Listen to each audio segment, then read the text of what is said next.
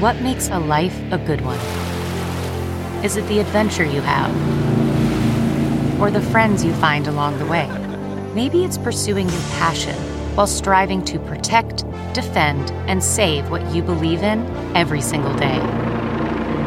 So, what makes a life a good one? In the Coast Guard, we think it's all of the above and more, but you'll have to find out for yourself. Visit gocoastguard.com to learn more. Man, that sunset is gorgeous. Grill, patio, sunset. Hard to get better than that. Unless you're browsing Carvana's inventory while you soak it all in. Oh, burger time. So sit back, get comfortable. Carvana's got thousands of cars under $20,000 just waiting for you. I could stay here forever. Carvana, where car buying meets comfort, meets convenience. Download the app or visit Carvana.com today. CarMax is putting peace of mind back in car shopping by putting you in the driver's seat to find a ride that's right for you. Because at CarMax, we believe you shouldn't just settle for a car, you should love your car. That's why every car we sell is CarMax certified quality so you can be sure with upfront pricing that's the same for every customer. So don't settle. Find love at first drive and start shopping now at CarMax.com. CarMax, the way car buying should be. Welcome to episode 558 with my guest, Alachi Tiffany Ito. I am Paul Gilmartin. This is the Mental Illness Happy Hour, a place for honesty about all the bullshit rattling around in our skulls. Uh, I am not a therapist. This show is not meant to be a substitute for professional mental counseling. Uh, the website for this show is mentalpod.com. Mentalpod, also the social media handle you can uh, follow us at.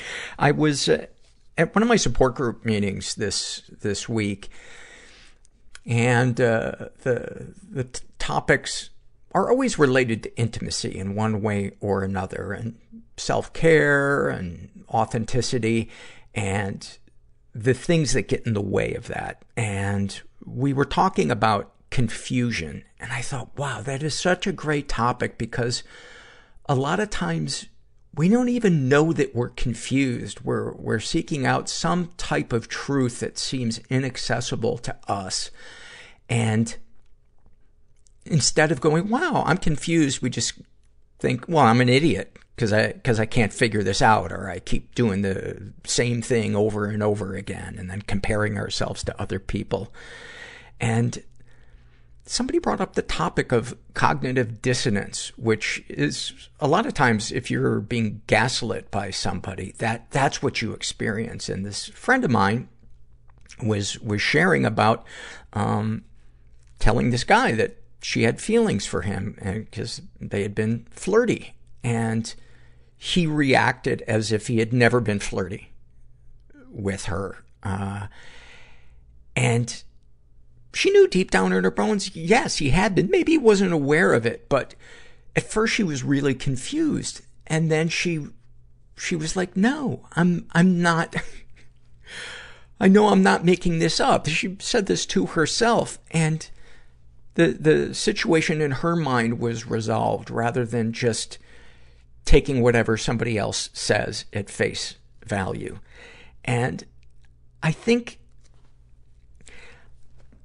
I think cognitive dissonance is especially prevalent when we're in a relationship and we don't know if it's a good relationship or not.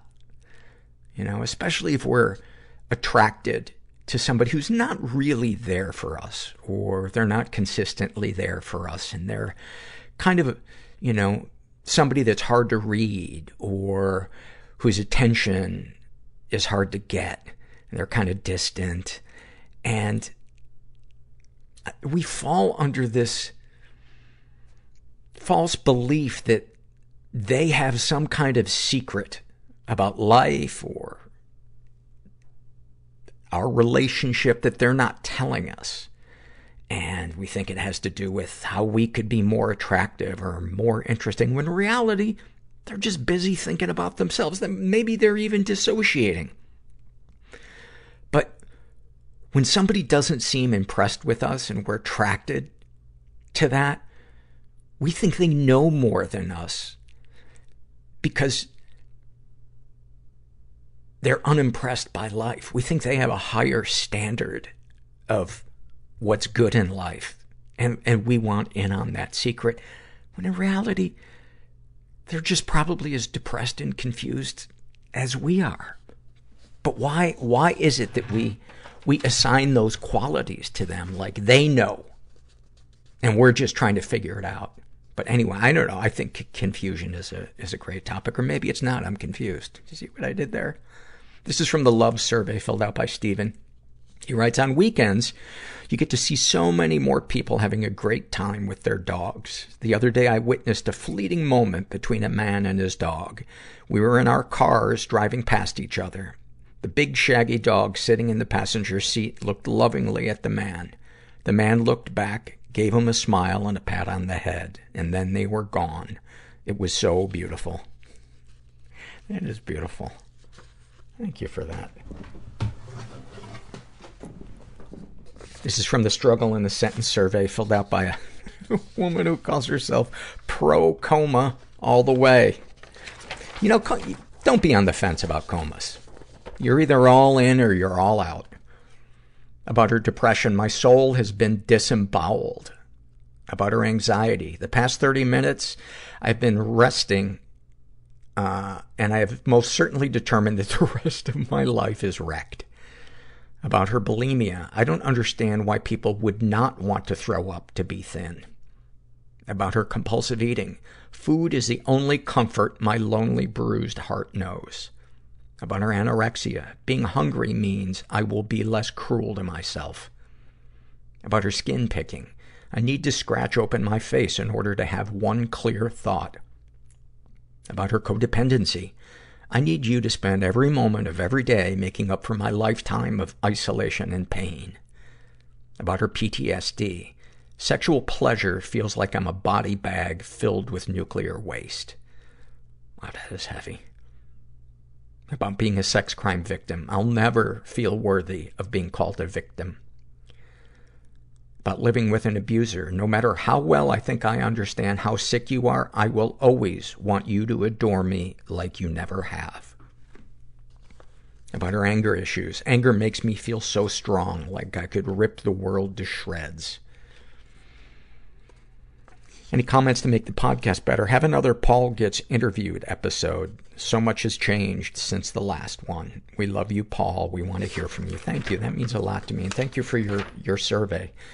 Um, you're really good at, at summing up your struggle in a sentence. Thank you for that.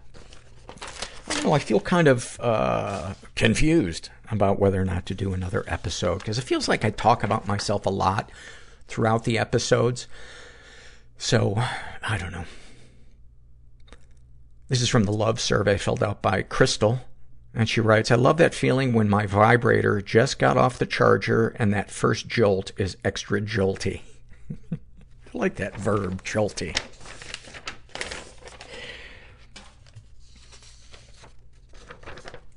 Has anybody ever put something inside their body and not had the fleeting thought, oh my god, what if this, this gets stuck in there and I have to go to the ER?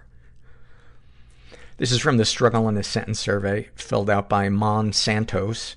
And he writes about his depression. I feel like my depression is similar to a corroded metal. No matter how hard I sand it and seal it and paint it, it will eventually catch up and eat me. Ooh, that is a good one. Yeah, there is, depression feels like a stalker. Like just when you start feeling better, a little knock at the door.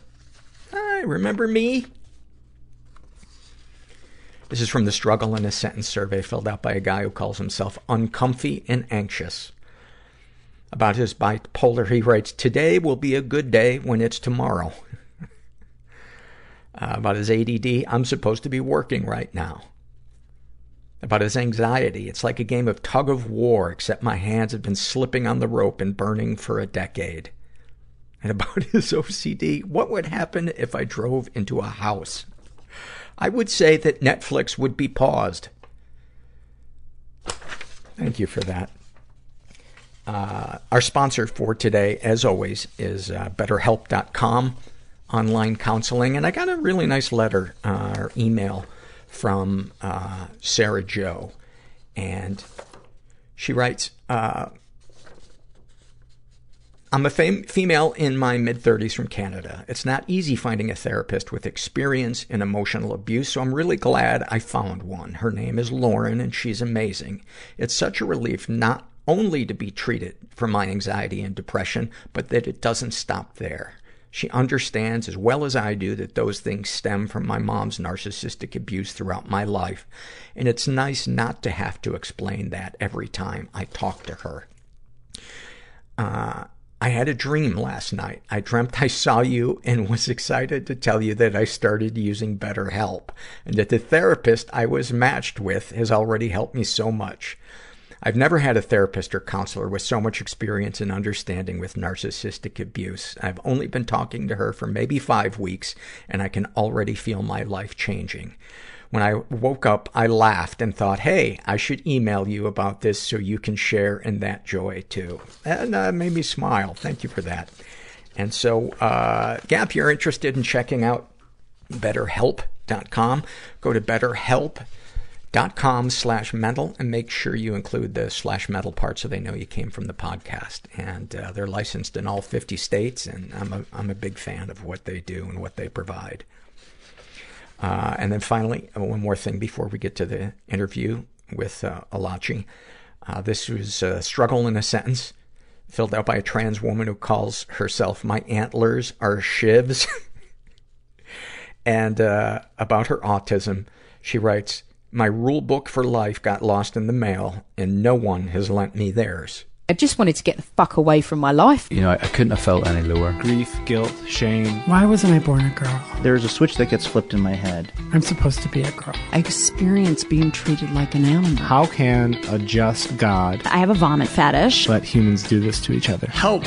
I fucking flew over the cuckoo's nest. My wife's losing it. I thought it was all about me. I don't know what to do. I would have committed suicide if I could have watched my funeral. A Polaroid I found of my mother um, naked in a dentist chair. And my body doesn't quite. I think I did eight days in LA County Jail. Fit how I see myself. What was it all for? Why are my friends dead? Everything that I did, there's a comfort in the scars for me, was in service of OCD. You've already had all the paper cuts. Step away from the paper. It's really hard to see the picture when you're inside the frame. You know, it takes a larger view to see your life. Just actually have somebody listen to you. Yeah. And I got up and got my tooth and left. I'm here with Alachi Tiffany Ito, who is a mental health advocate, and you were um, judged criminally insane by reason of insanity uh, right. because you were experiencing psychosis. Yes. Um, let, us go to the moment uh, that got you in trouble. So, I mean, I've been, you know, battling bipolar disorder since I was 19 years old um, at Boston University. Um, that was the first time I had symptoms of my illness. Um, then at the time, it just manifested in the form of voices, um, but there were never any delusions, and there was never any moment where I was disconnected from reality, like we see in the event that um, brought me to the court system in Chicago. Um, I was maintaining my illness, but also going to college and trying my best to put on that I'm normal face that a lot of us mm-hmm. who have mental health disorders really try to don. But when you spend all of your time pretending to be something that you're not, it can be taxing and even make your symptoms worse. So, was it auditory hallucinations in general? Uh, was it the, you know, specifically the sound of a human voice talking to you? Yes. So, all um, of the um, above? All of the above. So the voices that I heard were personal. There were people that I knew, friends and family, and people that I didn't know. Um, and it was really intense to have that at such a young age, at such like a right moment when you're trying to build that next segue into adult life.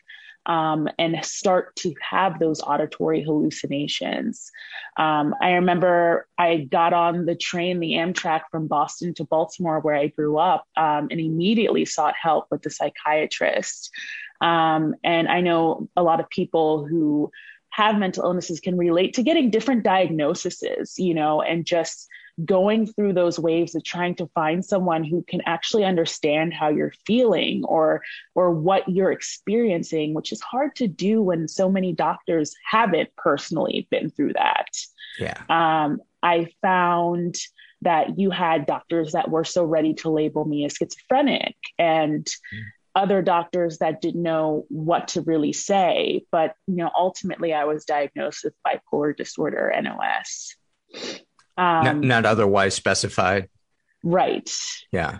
Um, and in that at that point, I didn't have delusions like we saw um, at what happened at O'Hare Airport, mm-hmm. um, and I think that's why I had that NOS. Like it was just kind of budding mm-hmm. um, at the time. And it it's not typical that uh, bipolar includes psychosis, but it's not it's not uncommon. Was there were right. you experiencing mania at the time? Because uh, from what I understand, mania can often accompany uh, the hallucinations. Yes, I did experience that. At which time? At when I first was sick, or at O'Hare? Just in general. Yeah, so mania definitely is my most prominent symptom, I would say um, just that hyperactivity, like the hyperverbalism, um, and then ultimately that psychosis piece that came into play later on. Um, I I really thought that I could carry on as you know a person who didn't have illness or mimic that in some sort of way. Um, and I went through college. I graduated cum laude, still hearing voices as I walked the stage to accept my diploma. Um, it was terrifying, you know, to hear voices. I would go out into public or go to a grocery store and just hear the voices of people I didn't even know. And it had this um, overall like tie of like telepathy being the issue and that I can hear other people's thoughts and they could hear mine. So that was like the paranoia piece of it as well. So you th- um, you and- thought that, that there was a a special gift rather than this being uh your your brain right. hallucinating. Yes. What are some of the things that you would hear and whose voice would be saying them to you? So the common theme was that I was a telepath and that most people in the world were. And so because I was coming into age or coming of age, I needed to learn that gift and get comfortable with that gift and ultimately be comfortable with hearing other people's thoughts and them hearing my own. That was like the major theme of it. Um, and, you know, the voices would kind of tell me that I was really bad at being a telepath, right? Because I was really bad at it. I just, all you have to do is sleep on your left side and you'll wake up a telepath. That was, you know, what they would tell me. I slept on my left side for months and months and months, and I never awoke, you know, with that gift that they were promising me or with, you know, this tell. It was almost like they made it seem like telepathy was so common, like as common as, you know, um, a, a high school diploma, you know, and that I needed to have telepathy to be able to compete in the world. That was the theme. Did you believe that people could hear your thoughts, just people within your physical vi- vicinity or people everywhere? People everywhere, worldwide. And was that terrifying? Because a lot of yeah. times we think thoughts that are, you know, it's our brain, either it's thinking something dirty or violent yes. or what were what were some of the thoughts that you were like, oh my God, people know that I just thought that? Well, the one thing that I would think is like people know I'm a bad telepath and I don't have a hold on it like I'm right. supposed to, like the voices told me I was supposed to have, you know. So they often told me, you know, you don't have to think anymore. So I spent all my time trying not to think as if that was possible because that's what they told me the whole like power of telepathy and coming into this like this level of being would be about. Wow, that is so intense. and college, yeah. college on top of that. Right. Yes. I remember there was this guy I had a specific crush on at Boston University. And, you know, you know, when you have a crush on someone, they float through your head every now yeah. and then, right? Mm-hmm. And the frequency of it was like, you know, the voices would mock me, like, oh, there he is again, you know, the kind of situation. so it, there were moments where I was just like, wow, my mind is just not my own. Right. Yeah. So, and, and now I have to share my mind with thousands of people. So describe that day uh, at O'Hare Airport in Chicago. Right. So um, I graduated from college. And when I graduated, I thought that I wanted to become a psychiatrist um, because I felt like I could help other people because of my experience or because I actually had a mental health disorder that maybe I can inform treatments or just be some sort of, you know, connector between patients and, and their experience. Um, so I moved out to Chicago to, you know, get a post baccalaureate in pre medical sciences. Um, it ended up not working out, so I went on to move for to work for a technology company. Um, I was there for about a year and it was really an intense company, a lot of intense sales bravado and metrics and, you know, things that I didn't know like were not good for my stress level and health. Um, and just one day, like I was trying to function, you know, at a high level and do the things that my peers did or my friends who didn't have illnesses did. And in a lot of ways, I treated my life as if I didn't have a mental health disorder. So one day, um, I start to hear those voices again, and I start having intense delusions. Um, I wander the streets. I leave my work at the time I'm walking around the streets of Chicago barefoot having psychosis. And psychosis is something that we don't often center in the mental health conversation, right? And, you know, so we use this ter- term psychotic when really it's to describe hallucinations and delusions. Right. And we, so we I'm tend to think when we hear the word psychotic, that somebody's violent. Right. Right. Um, but it's it's a medical term that has now become slander, you know, yeah. a way to describe, you know, unbecoming people. And um, I I wish that we could and you know it was so interesting because Lady Gaga recently came out with the in the me you can't see and like admitted that she had her own like psychotic symptoms and that was like the first time I heard that word being used um, was there comfort in that? There was. Yeah. There was.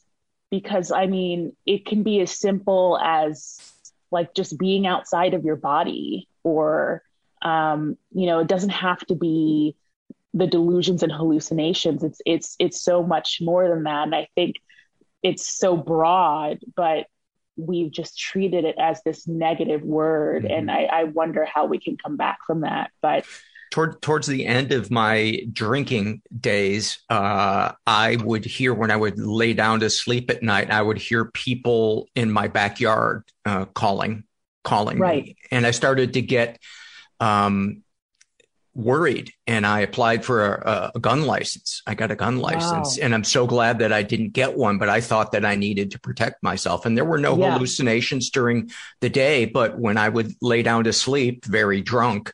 I would right. uh, I would hear uh, Paul, Paul, right. yeah, right.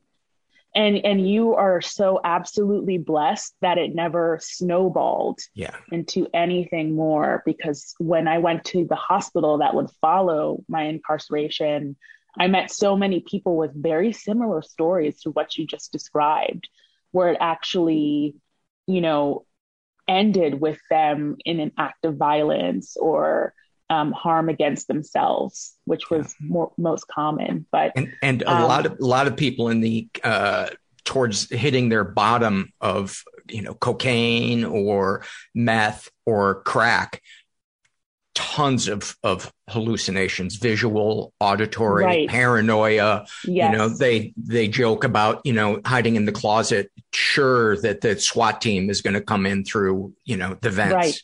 Absolutely. Uh, but, uh, sorry, I, I, I got a sidetrack. so, uh, so going back to that day at o- yeah. O'Hare. So, um, I was wandering the streets again in, in psychosis and I was on Magnificent Mile. I was, you know, in Streeterville, Chicago. I don't know if you're familiar with. I'm from um, Chicago. Oh, awesome!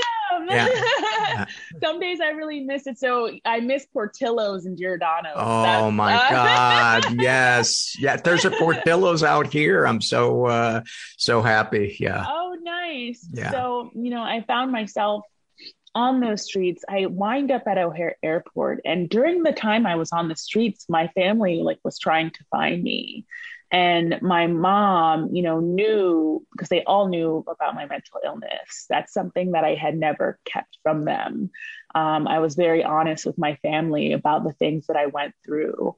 And, you know, we really did think that moving to Chicago would be great for me and would be a great experience for me to become that adult that I envisioned after college. Um, and my mom, as I was wandering the streets, my mom flew to Chicago to find me and she called the Chicago Police Department and she filed missing persons reports. And she told them that I was out on the streets and that I could harm myself or someone else. But they ended up not coming to do a welfare check. And they said to my mom, because I was an adult, that, you know, there was nothing that they could do until something happened. And so it was hard as much as my family tried to prevent something from happening because of my illness. It just did not protect me from, you know, losing my reality at O'Hare Airport. And so I find myself at O'Hare and I start hallucinating the sound of gunshots, um, just loud, loud shots. It's pretty much what you envision it would be like to be hmm. caught in a mass shooting or wow. any kind of terrorist attack. And I remember just thinking, run, you know, get out of there.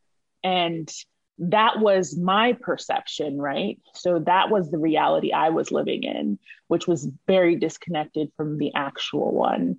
And I see a child and his mother, and I say to myself, oh my gosh, like I need to help them get to their departure gate or get somewhere.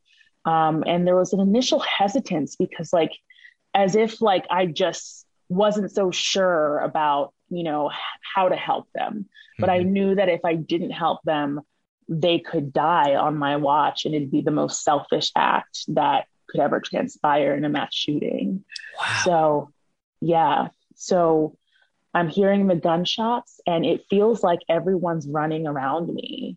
And i pick up the small child to help them get to their departure gate thinking the mother was following me. I took several steps towards an escalator and she took the child back from me.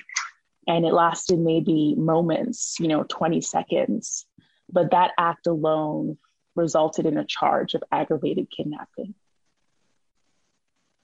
i have a friend who the exact same thing happened to she she picked up a child. She was having hallucinations and she picked up a child and it was very briefly. And she spent several years in and out of jails, um, wow. um, but was found, uh, you know, insane by, or, you know, uh, right. What, not guilty by reason of insanity.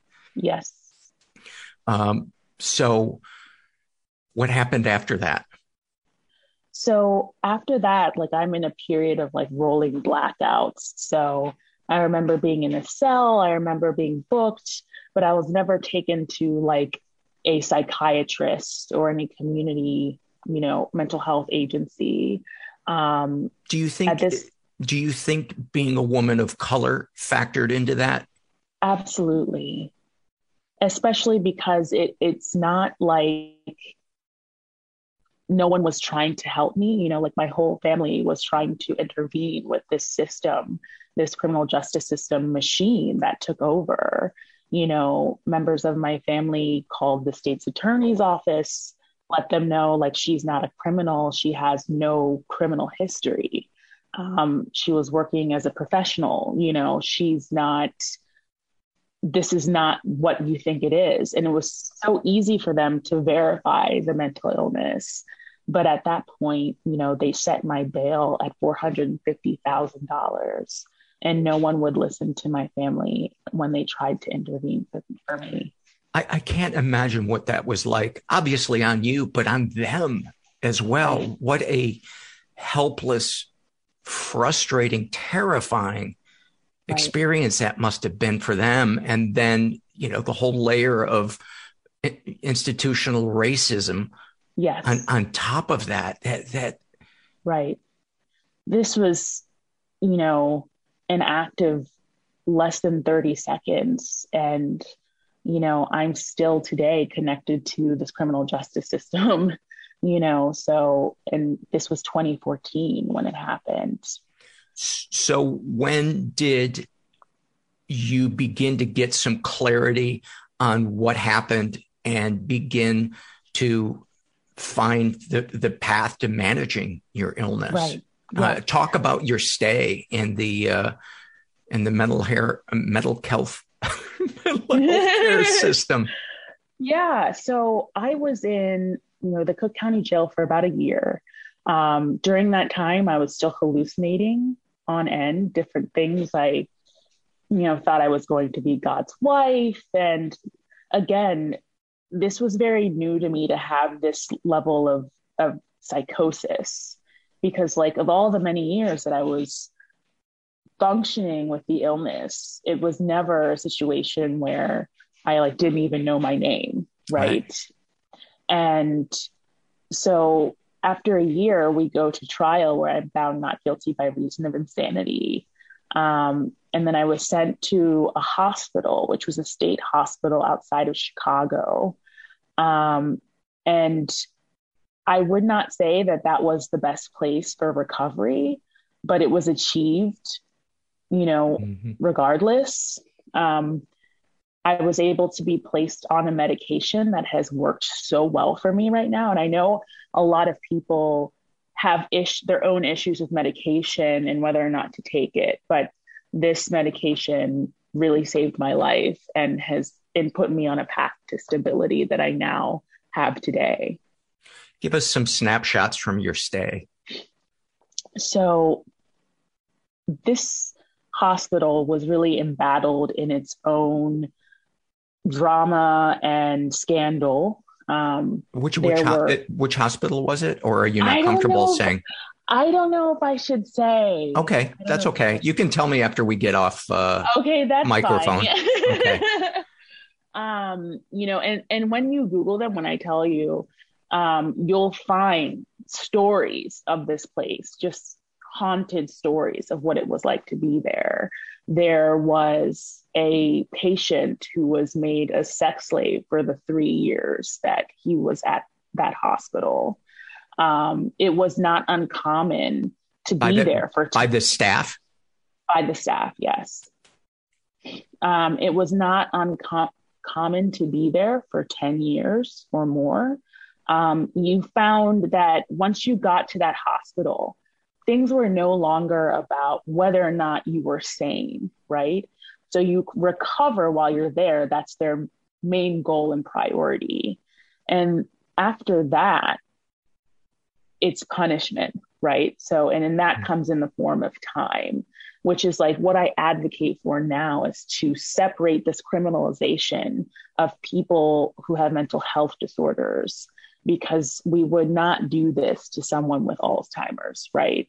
right. So it wouldn't be and this is very much a brain disorder. So it wouldn't be that you recover from your illness, but then you're unable to, to leave because, you know, the staff members don't like your personality. So because they don't like you, they write damning things in your chart or tell the psychiatrist things that you do, which may need or beget more medication or beget more confinement. Right. Um, so unfortunately, this wasn't like the club med that I had envisioned when I was trying to, you know, recover. And it was not a place where you would be discharged because you were ready to leave, you know, or discharged because you had healed. Um, discharge. In, in what sense? Discharge was just not a part of its like central nervous system. You had to push and fight with your family, with a lawyer to get them to take your discharge seriously. So many of the doctors here, and there have been reports on this, published reports about the state hospital system of NGRI or not guilty, reason, insanity. They believed that because you were at that hospital, the judge had sent you there as a form of punishment rather than recovery.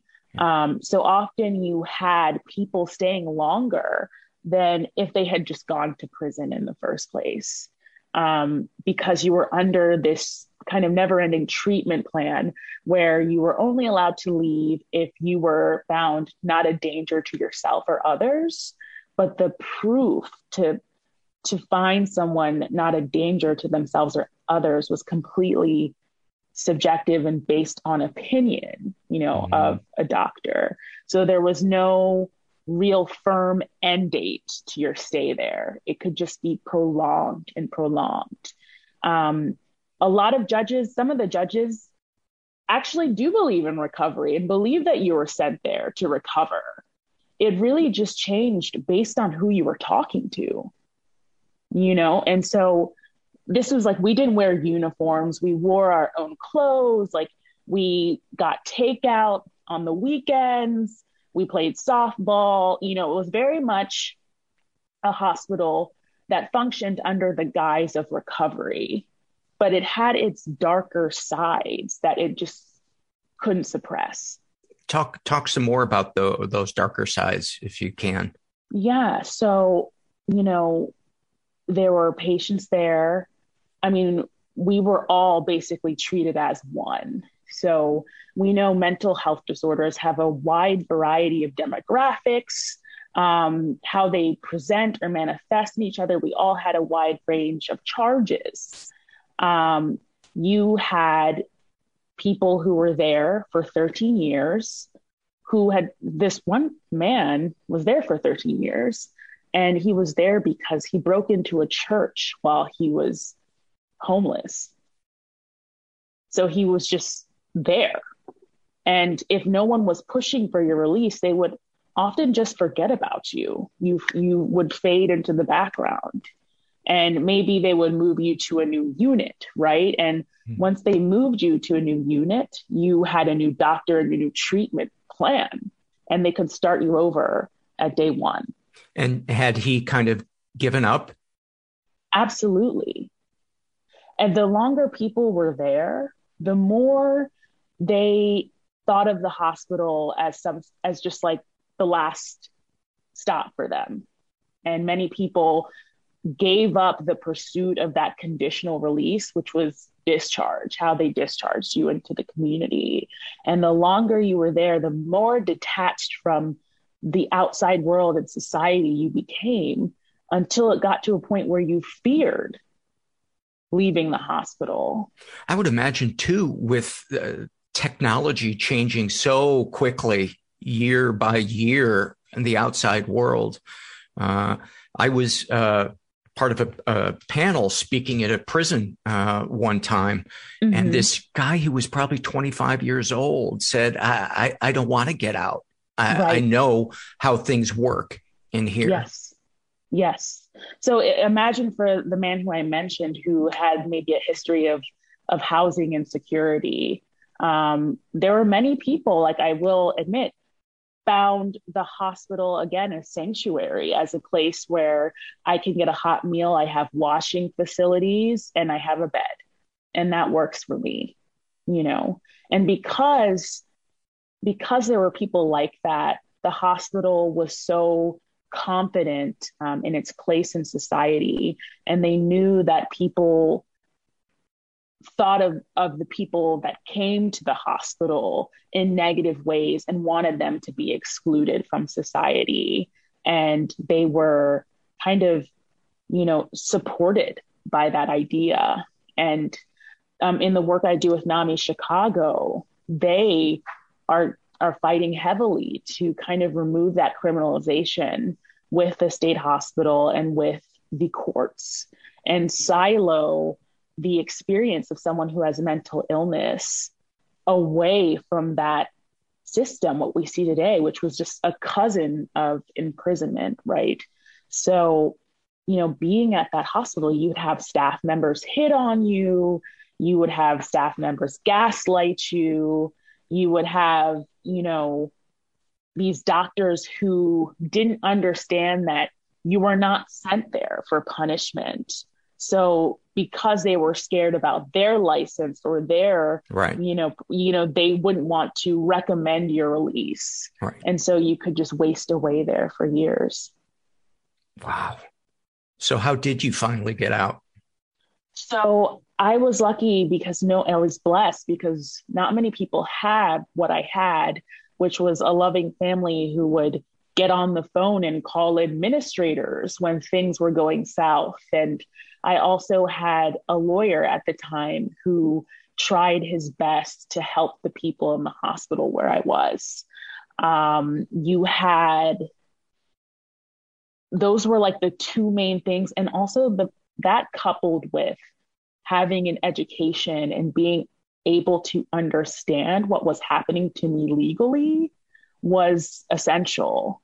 Um, because if I just was there with no comprehension of the consequences or strategy or how to get out of that system or um, you know what was actually going on on an emotional intelligence level as well um, between like the power balance of the staff and patients, it just, you could find yourself just smothered by that place. And I think that, and I think there's a stigma too, um, for the, for the people unfortunate enough to not only be battling a mental illness, but who are impoverished. I think there's this stigma that people think, well, if this person is poor, there's probably no hope for them because they have remained poor. They haven't, right. they haven't, you know, quote unquote, progressed in society. Right. So they are a hopeless case and they are a, right. a, a, danger to society. You know, we, we marginalize their, their, their value as a human being and their. Right. And I mean, you had patients there that were so afraid of the hospital's retaliation that they would not even call a lawyer because they were scared that if they found representation, the hospital would make them stay even longer. You know, and I mean, it's written in into mental health code in like the Illinois system that once you're NGRI, that's a full acquittal and it cannot beget any negative consequences. You can't even appeal NGRI because it is, and this has been decided in like the Illinois Supreme Court, and I believe the Supreme Court of the United States, that being not guilty by reason of insanity is not a negative consequence and it is not punishment. But unfortunately, confinement for years and years and years was all the hospital knew how to do. They would just so blindly ignore what was the law. So, in a lot of aspects or respects, this was like a violation of someone's constitutional rights. So, what changes would you like to see happen? I would like to see that more community based organizations in the city of Chicago and worldwide um, start to get involved in diversion programs from a criminal justice system. Um, someone, and of course, I know there are cases where it's like, wow, something terrible, like horrific happens because of someone's mental illness. But I think that everyone who has mental illness deserves that benefit of the doubt and deserves, you know, to be assessed on a case by case basis, right? Um, everyone should not be put in the same sandbox. Um, And I think that the criminal justice system has been just such a de facto response for mental health disorders. It's just been a knee jerk reaction. And addiction. Yes, and addiction. Yeah. You know, and we need to again silo those people into their own system um, that reflects their humanity, um, that reflects their emotional and psychiatric needs. Um, and that reflects what we know about mental health and mental illness today, which is, you know, quite progressive and much different than when these laws were written. So how do how do you feel today? What are your struggles, if any? Um, how's your relationship with your family? Uh, um, yeah, so I was able to leave Illinois, which is like the best thing that ever happened. I was able to leave because um, of a lawyer named Patrick Yingling at Reed Smith took interest in my case, and he he thought it would be a good idea if I just went home. But we knew that we were up against quite a bit. We were up against the entire Illinois machine and what they say happens to you when you're not guilty by reason of insanity. Um, I was blessed with a good judge who believed in that recovery mission, and it could have been so easily the opposite. You know, people would tell stories of having judges that just would never even consider their case um, and just wanted them to stay at the state hospital for 25 years maybe they'd consider it after 30 years. yeah. um, and I was just lucky that that wasn't the case for me. And um, in the courtroom, the prosecutor will always be against you when you try to attain any kind of privileges or discharge from the hospital or discharge to your own, you know, independent living. And each time you try to ask for something like that, you hold a court hearing. And it's that just dramatic, you know, unveiling of your every mistake and, you know, truth and lies wow. that you can't even you can't even control, you know. But um, I was happy because, you know, we prevailed. You know, my family was there for me. They got on the stand and said that, you know, they would take care of me. And the judge agreed, you know, he agreed and he allowed me to move back to the East Coast to live with my family. My relationship with my family is amazing. Um, they are so supportive of me, even all this time, you know, from 2014 to 2019, I was at that hospital. When I came out, I was, you know, in this kind of respite period trying to get out of Illinois.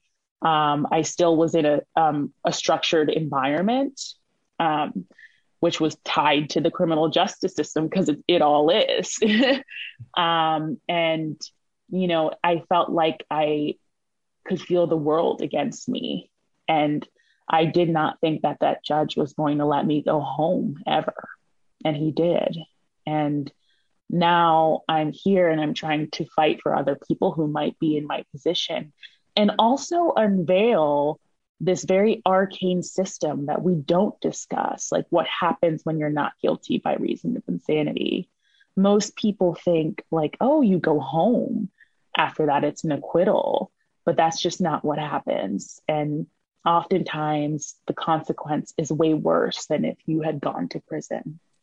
And I think the thing that's that's difficult and really complicates it is some of the people um, refuse to take meds and that might be the only thing that keeps them in touch with yes. reality and keeps them right. safe from themselves and others so it's so complicated uh, I'm I'm so glad I don't have to be one of the people making a decision about someone's life and the safety right. of society and the safety of them and their right. potential as a as a person. Yes, yes, give, give and because a lot of things can convolute that that decision, right? So every time you enter the courtroom and you have the prosecution who's against you going anywhere, you know, even if you walk the straightest line like I did and you don't have any other criminal history or any other, you know, issue that, or you're not, you've never been violent and you've never been dangerous, um, and you don't have any kind of history that would say equivocally like you're a danger to society, mm-hmm. they will still try and find that, right? Um, so when you go into an, an, a hearing like that, the prosecution will find an expert to testify against you. You know, so you'll have a doctor there who says, well, you know, I'm not sure what will happen if we let her go to the next step. You know, and and there's always that risk, they'll say. And as long as you have a mental illness, there will always be some level of risk. Right? There's no cure. Give me a snapshot of being back with your family? Um, being back with my family has been great. Um, I get to interact with my nephews on a level that I didn't have while I was in the hospital. Um, ever since I've been out, though, it has been the pandemic. so oh it's been, God. yeah. So, yeah. So I was you know, this all happened in 2014. I get out in 2019, and then in a few months, oh, COVID 19. God. Right. Oh my God. So I have not seen like full life since like 2013. What does that feel like? I mean, it's almost it's almost weird coming out and there being a pandemic because I'm now used to the lockdown, right? Like mm-hmm. that that separation from society or and that need to, you know, go insular and and look inward and find your own motivations and reason to make it day to day. Um, I've gotten quite good at finding stimulation and satisfaction from you know my own head or my own creativity or my own you know, writing. Um, but unfortunately, of course, it's like I want to go out and, and live the full life. And that's something that I haven't been able to see. But um, I have been able to spend a lot of time with my family and grow with them. And I think in a lot of ways, when I came out, you know, there's ways that you're institutionalized that you'll never see. You'll never see it, but they will, you know, and and how, how do you mean? Well, you know, there's, you know, I can spend all day in my room and not come out. Right. And so that's definitely like a product of the hospital and the regimentation and like the daily schedule. And and while I was at the hospital, my room was like my sanctuary and my shelter. And it shielded me from getting into any trouble, like with the population there or the staff members there. And that was how I was able to achieve discharge because I didn't interact. You know, if you interact and you say the wrong thing to a staff member, you know, they would so easily write in your chart, and your chart was used against you in a court of law. So if you had a tense conversation with a staff member who didn't like what you said or felt insulted by you and passive aggressively they wrote something in your chart state prosecutors would bring it up at the hearing. Wow. So i stayed in my room. You know i didn't move. I just i was in my room and i wrote everything i experienced and everything i felt and my family would actually come to the hospital and smuggle out my notebooks, like the different descriptions that I would have while I was there.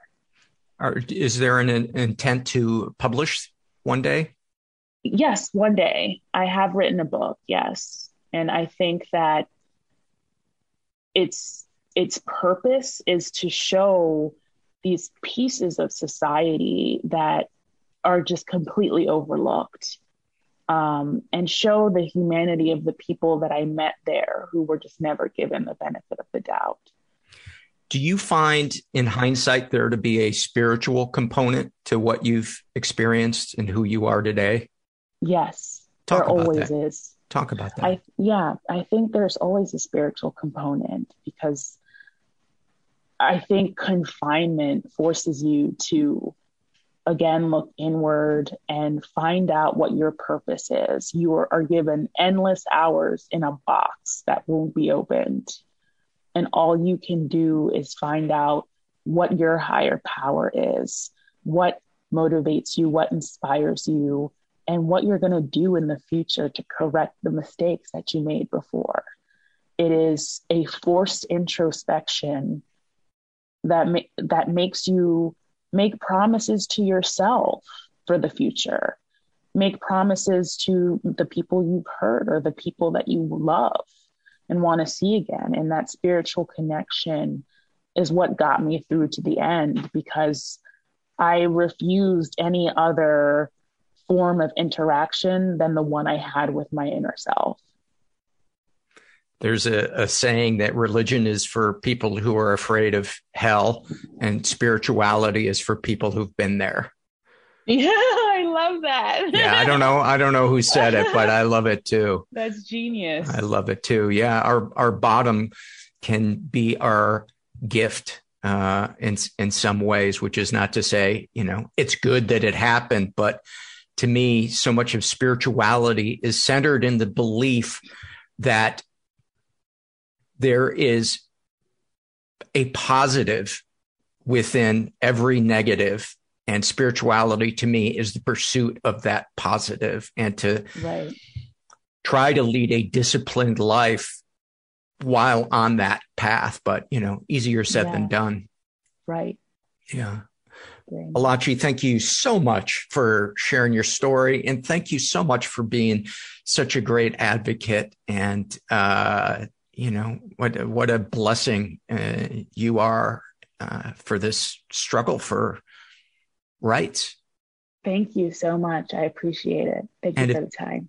And if people want to find you, where can they find you? You can go onto olachitiffany.com. That's O L.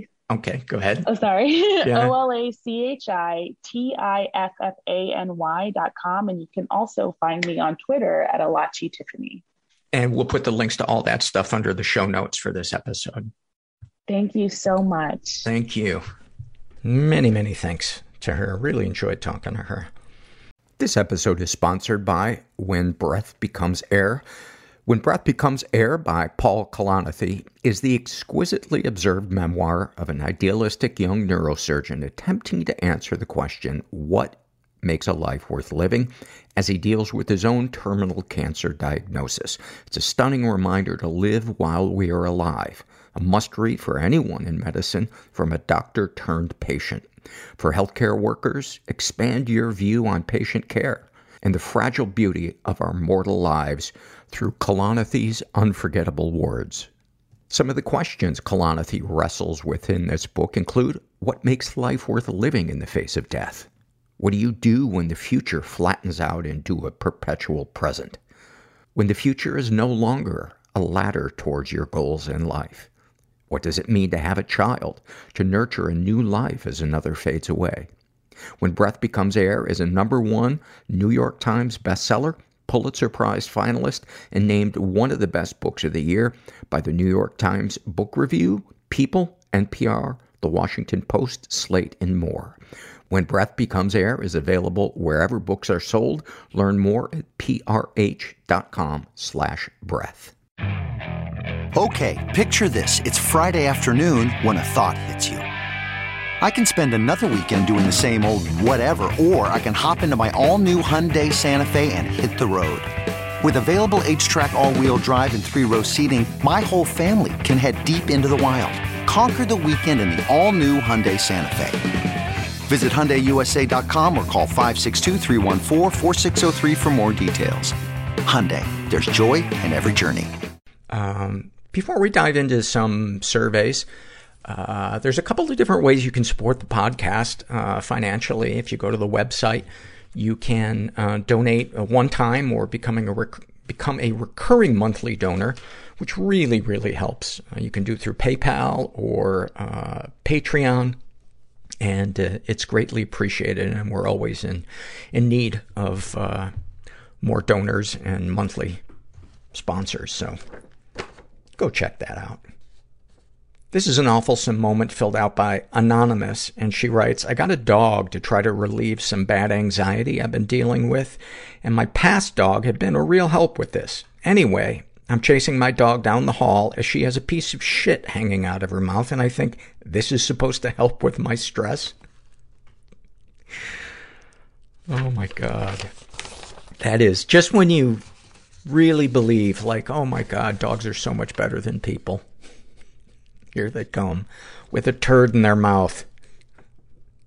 Like they found a diamond. This is from the love survey filled out by Supersonic Sax Condom. And they write, I love seeing birds that I don't often see. Last week, when I was about to leave work, I was about to exit out the main door when a hummingbird flew up to the main door. Facing the door, it quickly flew to mul- multiple spots in front of the door and then flew away.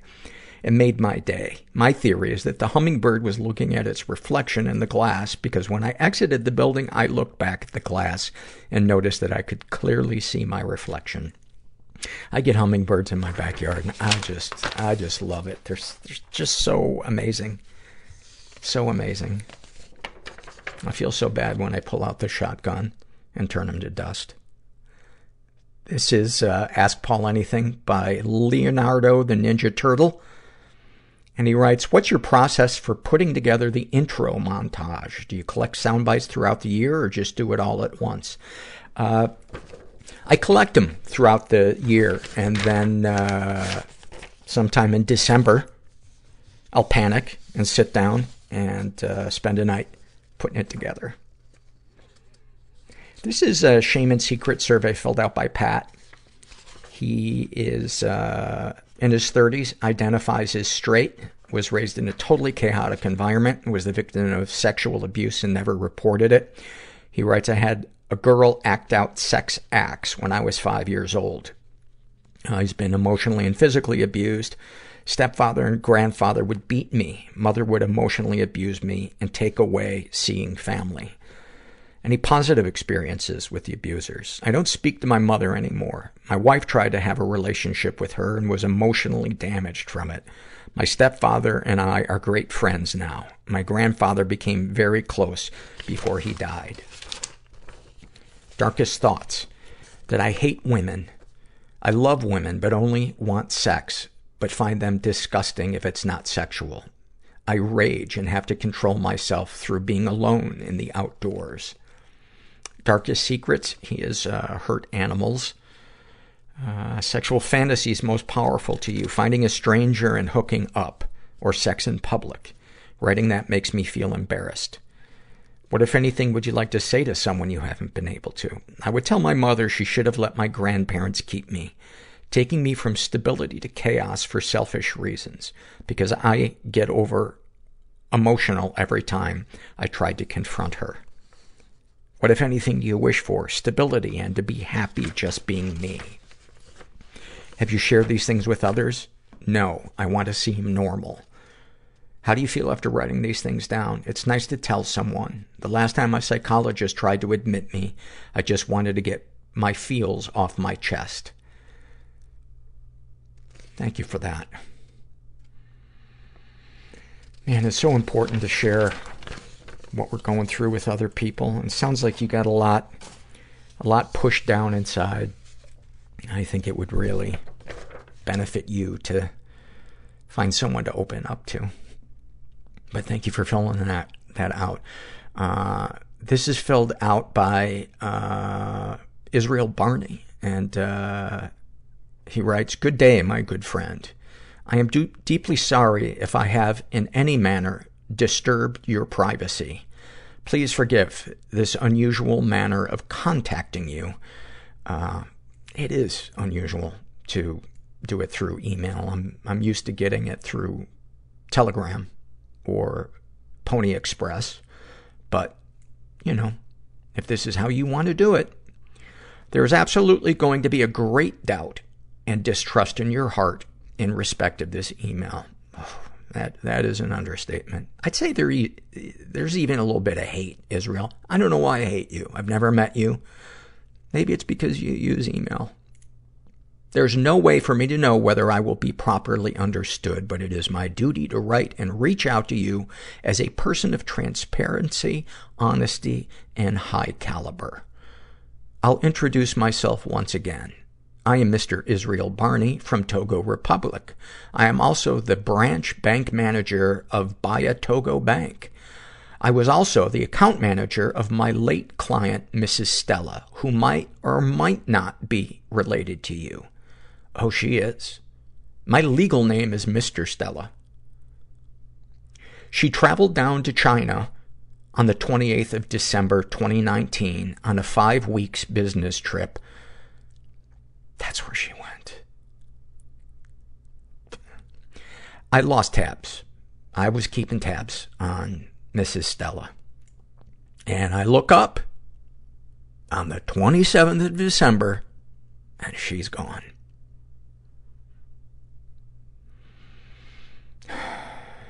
She flew back not knowing she had been infected with the deadly coronavirus. Well, when she came back, I didn't know that because I didn't talk to her. I refused to talk to her. She sadly passed away on March 20th, 2020. on March 19th, I was like, where the fuck is she? Now I know. She left the sum of $3.2 million in our financial institute and then in parentheses, bank. So that's what a financial institute is. That answers so many questions. She specifically confided in me, told me that, quote, no one else knows about her funds in our bank, that the funds was for a project before she had passed away while she was ill. And down here in our country at this present day, once anyone passes away after one year, if no relatives of the late customer doesn't come to claim the funds slash assets, it'll be recycled. That seems hasty. They just put it in the blue bin It also needs to be reported to the central bank where the greedy government, is there any other type, Israel, will then want to have their hands on the funds. That's when you come in. Since you bear the same surnames with her, I want you to stand as her next of kin since no one else knows about this funds in our bank besides me, and now me. And I don't think anyone will be coming for it. I promise you that if you agree to assist in claiming this funds from my bank, will not bridge the law in any way because I'll be your eyes and ears here in the bank. I appreciate that. And if you don't mind, could you be my feet in the bank? Because a lot of times just having your eyes and your ears there, that's all good, but what if you got a, what if there's a fire in the building? You need to skedaddle. After all is settled, we'll share the fund 3.2 million 50% equally, or rather invest on whatever we choose. So I would really like to know what you have to say in regards to my proposal. Thanks, Mr. Israel Barney. Oh, Israel, I'm in. I'm in, and I think we should invest it. I'm not sure what. Maybe a pony farm. I've always wanted a pony. I mean, I've always wanted to make money off ponies. I don't like them personally, but they seem like a cash cow. Maybe cows. This is from the Struggle in a Sentence survey filled out by Nito. And he writes about his depression. When I get home from work and time, I get home from work and time turns to mud. I get a snack and fall straight into bed, and my bones turn to stone. I am a fossil, and time whirls by as I lie still and wait to be found. Boy, is that fucking dead on. Oh. My bones turn to stone. Does, when you're depressed, does anything compare to bed? About his ADD. I make to-do lists. I lose them. I make to-do lists. I lose them. I make to-do lists. I find an old one. I didn't do anything on it. Crap. I make a to-do list. It's great. about his love addiction. I do free work for my ex. I don't think we're getting back together, but there's been a hole in my life since we broke up, and since no one else has filled it, it's still shaped like her. Thank you for that. Thank you for that. This is from the Ask Paul Anything survey, and this person calls himself Broken Farted. And then in parentheses, not a typo. I did not think that that was a typo. Uh, he asks, if you could have anyone in history on as a guest, who would it be? That is such a great question. And honestly, I think, I'm assuming he was a real person, uh, Jesus. And I would be like, dude, we got a lot to clarify. Let's go through some of this literature, page by page, and you can give me the thumbs up or the thumbs down. And then we can see people uh, react as assholes on Facebook, and the world be more torn apart. This is from the love survey filled out by only as crazy as most people. And they write, I love those rare occasions where my girlfriend appears in the slightest, appears the slightest bit jealous or possessive because she's normally so free-spirited and totally secure. It makes me feel like I'm dating a human and validates my own jealousy and the other undesirable things I work so hard to downplay. It's exhausting pretending that you're as healthy as your partner. Oh, that's fantastic. Oh, do I love that one. Thank you for that.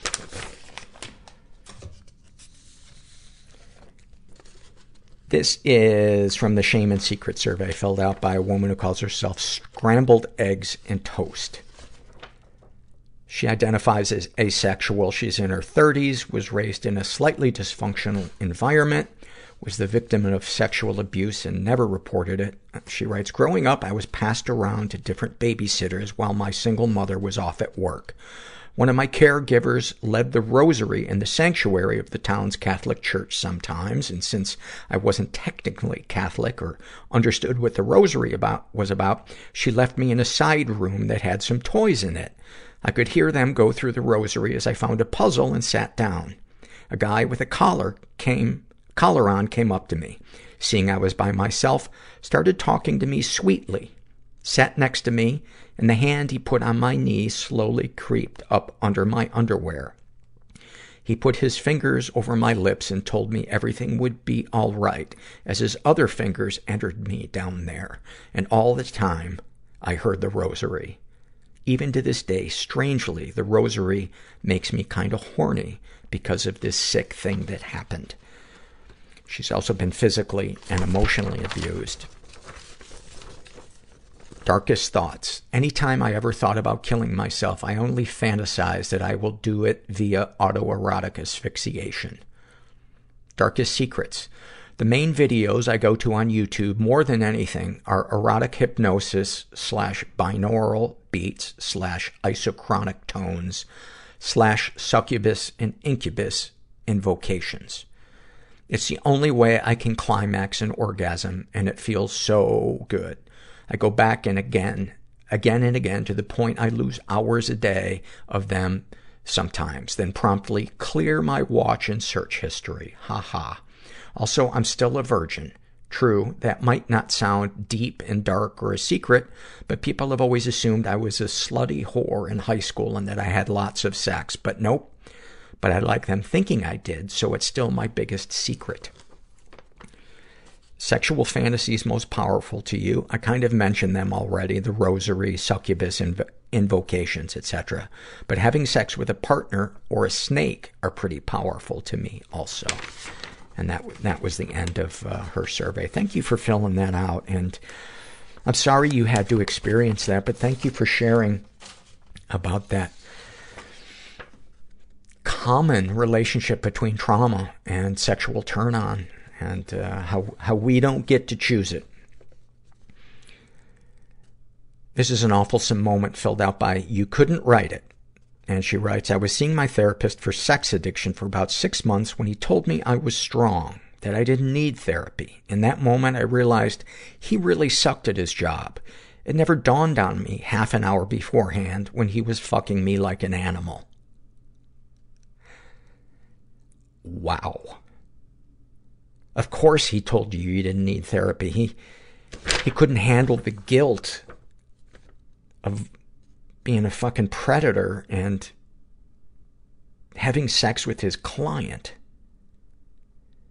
I'm glad you could see, though, how fucked up that was. You know, I've talked to people whose therapists crossed the line with them and, you know, and they were confused about whether or not it was a wrong thing, which it clearly is. Uh, this is from the Ask Paul Anything survey filled out by a woman who calls herself World's Worst Sandwich. I did have the world's worst sandwich about three weeks ago. It, I would rather if somebody just taken a shaker of salt and just jammed it in my face and, and poured it down my throat. I could have saved $15. Can you talk about your experiences with guests who follow up to make edits to their interview or wish to retract their answers or even the whole interview after the interview takes place? I may be wrong, but I would assume people contact you afterwards to modify something they shared on the podcast, and I'm curious about how you navigate that challenge with them. Uh, yeah, that's a great question. And before I record, uh, I always tell my guests I will be happy to edit anything out or even shelve the entire episode if you like. Sometimes I will uh, suggest uh, edits or trim them for for time. Um, and I have had people uh, ask me to take down their episode because, you know, they're looking for a job and they Google their name and the first thing that comes up is their episode talking about something that they don't want to be uh, public. So yeah, sometimes we use pseudonyms. Um, and sometimes I will, I will edit stuff out per their request. But, uh, I, I would never put something, leave something in that somebody didn't want left in. This is from the Fears survey filled out by Pinky Swear. And she writes, The state of the world terrifies me. About 10 years ago, my aunt, who grew up in Hungary and was persecuted by the Nazis, said the world is much worse than that time. I was shocked and confused. Thank goodness she's passed on, as the current state of our earth is terrifying me. I'm worried about COVID, obviously. War, food, money, my health, that people are losing their minds and common sense, and especially what we as people are doing to Mother Nature. My anxiety and fear of what we will become has me hiding away in my home, distancing myself from others, and I feel numb. Can we please start a new city where people are kind and nice, care about the environment and others? No violence, no racism, no misogyny, no hate. Please, I need to live there now. Boy. I think so many people feel the exact same way. And I would like to throw my name in the hat to be the mayor of this town. Of whom I would hate being mayor of a town. You know, support groups are the closest thing I've found to what you described. You know, the, the people in there certainly aren't perfect, and you get some people who are sick in there, but you get a lot of people who are really in touch with love and responsibility, and they're compassionate, and they're caring, and that, to me, is my refuge in the, in the crazy. That and detaching from the news and social media. Those, those things absolutely help me. This is from the Ask Paul Anything survey, and uh, a woman who calls herself Awfulsome will be my child's middle name. Uh, asks, I've been puzzled by you apologizing for reading dark surveys. Are there actually people messaging you, complaining to you about this? I feel like people who love the show wouldn't mind, but would actually be attracted to the dark stuff. Um, yeah, I do worry about that sometimes because I do get people emailing me. Um, and mostly they ask for, for trigger warnings, but, you know, the, the entire show could be a trigger warning. Uh, so the only time I really preface something is when it's really graphic and dark. And so I had this survey uh, that I had decided not to read a while back, and uh, it's extremely graphic and dark. And uh, your survey inspired me to go ahead and read it. So anybody who's triggered by uh, sex abuse, um, this is very, very graphic. Um, it is filled out by a woman who calls herself I Just Want a Dab. Uh, she would now be 19 because this survey is from a couple of years ago. She was raised in a slightly dysfunctional environment. Uh, she was the victim of sexual abuse and reported it. She writes, My ex-boyfriend violently raped me multiple times over the year I was with him. I first got together with him when I was 15 and he was 16. The first time happened was my first time having anal sex. I agreed to try it, but almost immediately told him to stop because it hurt so fucking bad. I gestured for him to stop and then tried to get up, but he just pulled me back and his dick went all the way up inside me. I just remember being in so much pain and going limp and afterwards when I had to take a bath because I was bleeding. He sat there telling me how I tried to crawl away and he was very happy. The worst time was when he anally fisted me without my consent. He had mentioned it a couple of times and I made it very clear I had no interest in doing this beforehand. We were having sex and he was behind me and he just did it out of nowhere. We were in front of a mirror so I watched this happen to myself. When he forced his fist up me, I tried to crawl onto the counter to get away. But he just pulled me back and held me up with his fist in my asshole. I remember involuntarily gasping help during and told him no. When he removed his hand, it was completely covered in blood down past his wrist a bit. Afterward, he was beaming, and he kept saying that I should have seen my face over and over.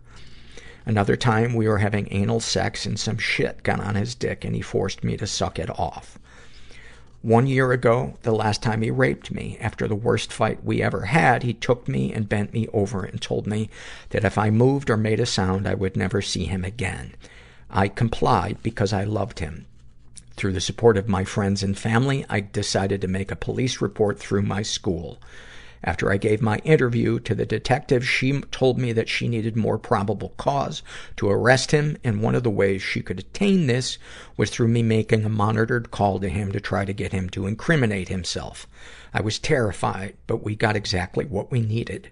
The next day, I went to the courthouse to get an order of protection against my rapist, and the day after he was arrested in the front office at school. He confessed to the detective, and in his interview, he said that he fisted me because he was angry at me for going to my male friend's birthday party. She has been physically and emotionally abused. My rapist was also extremely controlling and manipulative. Over time, he convinced me that he was part of the Russian mob and that they were keeping tabs on me and reporting back to him. I had to ask him permission for everything, from hanging out with a friend to going on to, to my balcony to smoke a cigarette. I lost so many friends and missed out on so many opportunities because of this. For example, my ga- dad got me tickets to a music festival in LA where one of my favorite bands was playing for my 16th birthday. But my rapist didn't want me to go and repeatedly threatened me, my parents, and my cats until I gave in to him. Any positive experiences with the abuser? Yes, many. My rapist is a textbook psychopath, friendly, well-liked, and charming on the outside. He came into my life when I was heartbroken from being dumped by a previous boyfriend, and he told me everything I felt I needed to hear. In fact, the first four months of our relationship was spotless. I hate to say it, but I had a lot of fun with him sometimes. I was head over heels in love with him. He just made me feel so special and loved. I wanted his approval, and I did so many things for him. And I have always been into submission, masochism, and ravishment fantasies. Since my rapist is a psychopathic sexual sadist, he was able to bring my most extreme fantasies to life. I feel a lot of painful, confused, confusing cognitive dissonance when I think about the fact that the person who violently raped me is also the same person I had some of my best, most exciting sex with, when it was consensual, of course. He was my boyfriend. Darkest thoughts. I often wonder if it would be much easier if I just cut off all contact with everyone and lived as a recluse. I don't like talking or being around people very much. I've always been a big introvert, and my tastes have always been on the morbid side. I don't mean to sound full of myself, but if I wasn't physically attractive, I'm sure I would have been completely cast aside as an outcast and considered a freak. I don't have social anxiety. I'm just not driven to make meaningless conversation with everyone, especially if I have something I need to get done. I have had clinical depression ever since childhood and was in therapy and on meds at the age of nine, and I've had some awful things happen to me, so I can't relate to the majority of my peers anyways. Darkest secrets. I consented to and encouraged having my rapist carve his initials into my ass with a knife. Thankfully, the scar is small and faint now. I also asked him to give me a black eye and consented to letting him beat my face until one of my cheeks was black and blue. Thank God for makeup. Sexual fantasies most powerful to you. I still occasionally fantasize about some of the consensual sex I had with my rapist. I think I may be innately sexually attracted to psychopathic, dangerous personalities. I've always been interested in learning about serial killers, and I've even fantasized about them in my past. Sometimes I feel like my sexual interests invalidate my rape. It's hard even for me to understand. What, if anything, would you like to say to someone you haven't been able to? I would thank my rapist for showing me what love isn't. Wow. That is, that is a profound statement. What, if anything, do you wish for? I want to know what it feels like to be genuinely happy. I'm not sure if I've ever been. At least not since I was very young. Have you shared these things with others? I feel the most comfortable sharing my feelings with my best friend. She's the only person who I feel is on my same level, so I've shared with her most of these things. I share my feelings to an extent with my boyfriend, who is also depressed, but he is an Aspie, so it's hard to communicate with him sometimes. He knows generally what happened with my ex. I've talked to him about being raped, and I'm open about it. But still, I feel like if I shared with him the darker parts of what happened to me and the thoughts it has left me with, he would get very uncomfortable and it would be too much for him. How do you feel after writing these things down? I'm having a crappy week, but I feel a bit better sharing these things with you. Writing has always been somewhat cathartic for me.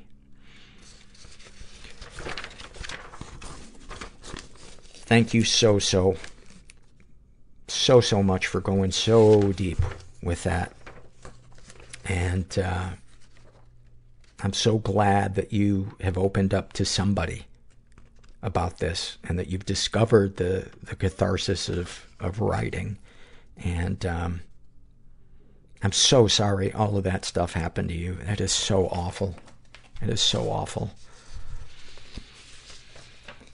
And, yeah, I've always been perplexed by, you know, the flood of love, love letters that serial killers get in, in jail. And I've always wondered what, what is that? And, uh, I, I wonder, you know, if it's similar to what you talked about, that falling for sadistic people. I, I, I always wonder too if there's a, a, a component of, um, being a love avoidant because that person isn't totally accessible, you know, they're, they're stuck in jail. So there's, there's that invisible boundary, or I suppose visible boundary. Anyway. These are some loves filled out by Advanced Case of Chronic Pathos. And they write, I love swinging on a swing set and closing my eyes and imagining that the swing set is a hundred feet long, suspended between two skra- skyscrapers. And it really feels like it is. Try this next time you get on a swing set. I love digging in soil and repotting plants outdoors in bright sunlight when the smell of moist soil and tomato leaves and my sweat and the sunlight all blend together in a warm breeze. I love when I can notice that state as you fall asleep, when conscious thoughts transition into visual dreams and my thoughts and imaginations come alive like a movie. I love the moment of relief when I have the hiccups and they finally stop. Oh, that is a great one. I love flowers and how alien and beautiful and strange they are. When I look at flowers, I realize how boring most other things look. So many things are just lumpy squares with bumps all over them. Flowers are like sexy fractals. Fractal inverted spiral triple whirls of wonderfulness, each as unique and perfect as the next.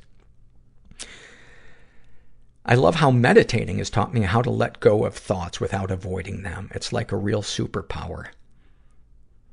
I love knowing that one day the universe will end, be it through entropic heat, death, or vacuum decay, and time and space and physics themselves will no longer exist or be so changed that they bear no resemblance to what they are. Time itself is a temporary phenomenon, which boggles my mind and makes me realize that eventually problems will no longer be problems. That might seem dark, but to me, it sounds quite restful. Wow, those were amazing. And I'm going to venture a guess that you did better on your SATs than I did. Holy shit. Sexy fractal inverted spiral triple whirls of wonderfulness. Oh, thank you for that. Thank you so much. And thank you guys for, for listening and being a part of the podcast and filling out the surveys. And, um, if you're out there and you're struggling, just never forget that you are most certainly not alone. And thanks for listening. Everybody I know is bizarrely beautifully Everybody I know is weird bizarrely beautifully Everybody fucked up in some weird way. Bizarrely beautifully fucked up in some weird way.